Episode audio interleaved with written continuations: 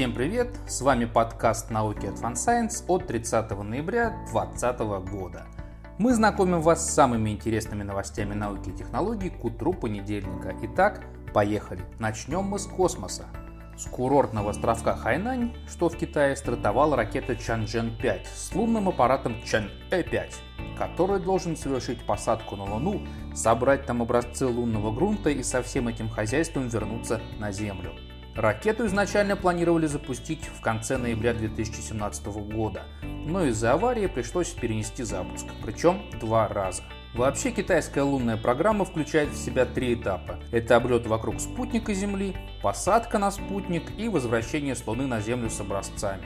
Первый и второй этапы успешно уже завершены, сейчас идет третий этап и на самом деле еще ожидается четвертый и пятый, поэтому пожелаем нашим соседям по планете успехов. Приключение китайское обещает быть действительно очень интересным.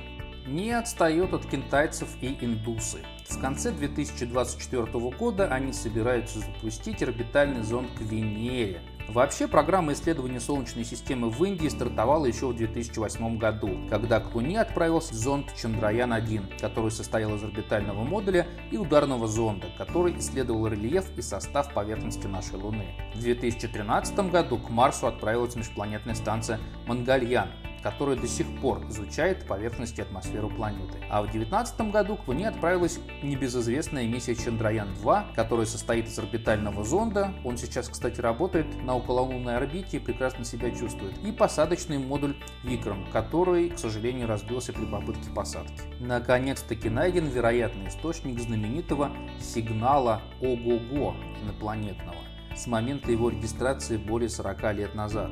Напомню, этот знаменитый сигнал, неожиданно мощный, как его назвали инопланетный ВАУ, длительностью 72 секундочки, был записан радиотелескопом Big Ear, Большое ухо, в 1977 году прошлого века. Сигнал ни разу не повторился, и ученые так и не получили возможности найти его источник.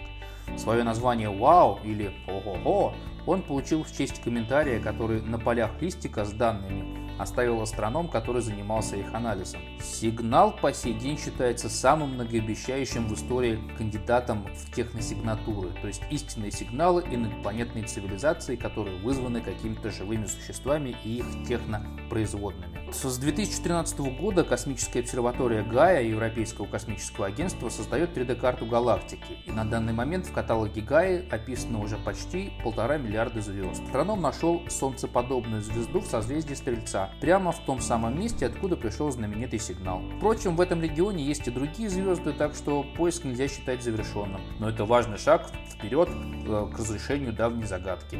Побольше нам всяких разных интересных сигналов из космоса. Но не космосом единым. Давайте перейдем к тематике здоровья.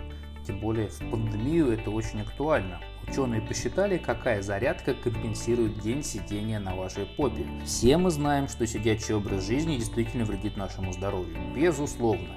Некоторые проводят часы в спортзале, пытаясь компенсировать рабочие часы, другие понимают, что после рабочего дня или домашней изоляции у них нет ни физических, ни эмоциональных никаких сил на подвиги, тренировки и так далее. Так все-таки, какая же длительность должна быть тренировочки, чтобы компенсировать домашний день сидения за телевизором или за компьютером? Новое исследование показало, что на самом деле достаточно до 40 минут средней или интенсивной физической активности в день, чтобы компенсировать 10, внимание, часов сидения. При этом даже небольшая активность, да просто встать и походить, что называется, оказывает положительный эффект. Но только кто же себя заставит-то после стольких месяцев безделья? И самая прикольная новость за прошлую неделю – это загадочный трехметровый монолит обелиск, который нашли в американской пустыне. Неделю назад в американской пустыне штата Юта обнаружили массивный металлический столб такой квадратного сечения около 3 метров в высоту.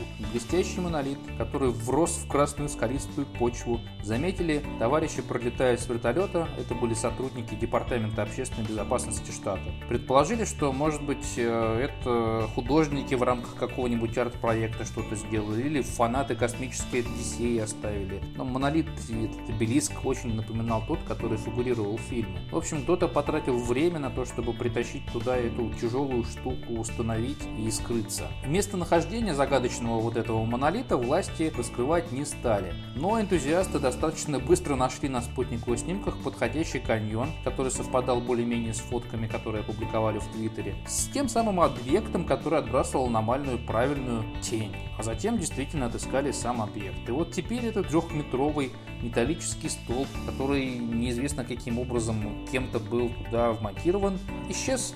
Чиновники подчеркнули, что монолит никто не трогал, ну, поскольку он считается, скорее всего, частной собственностью. И вот его больше нету.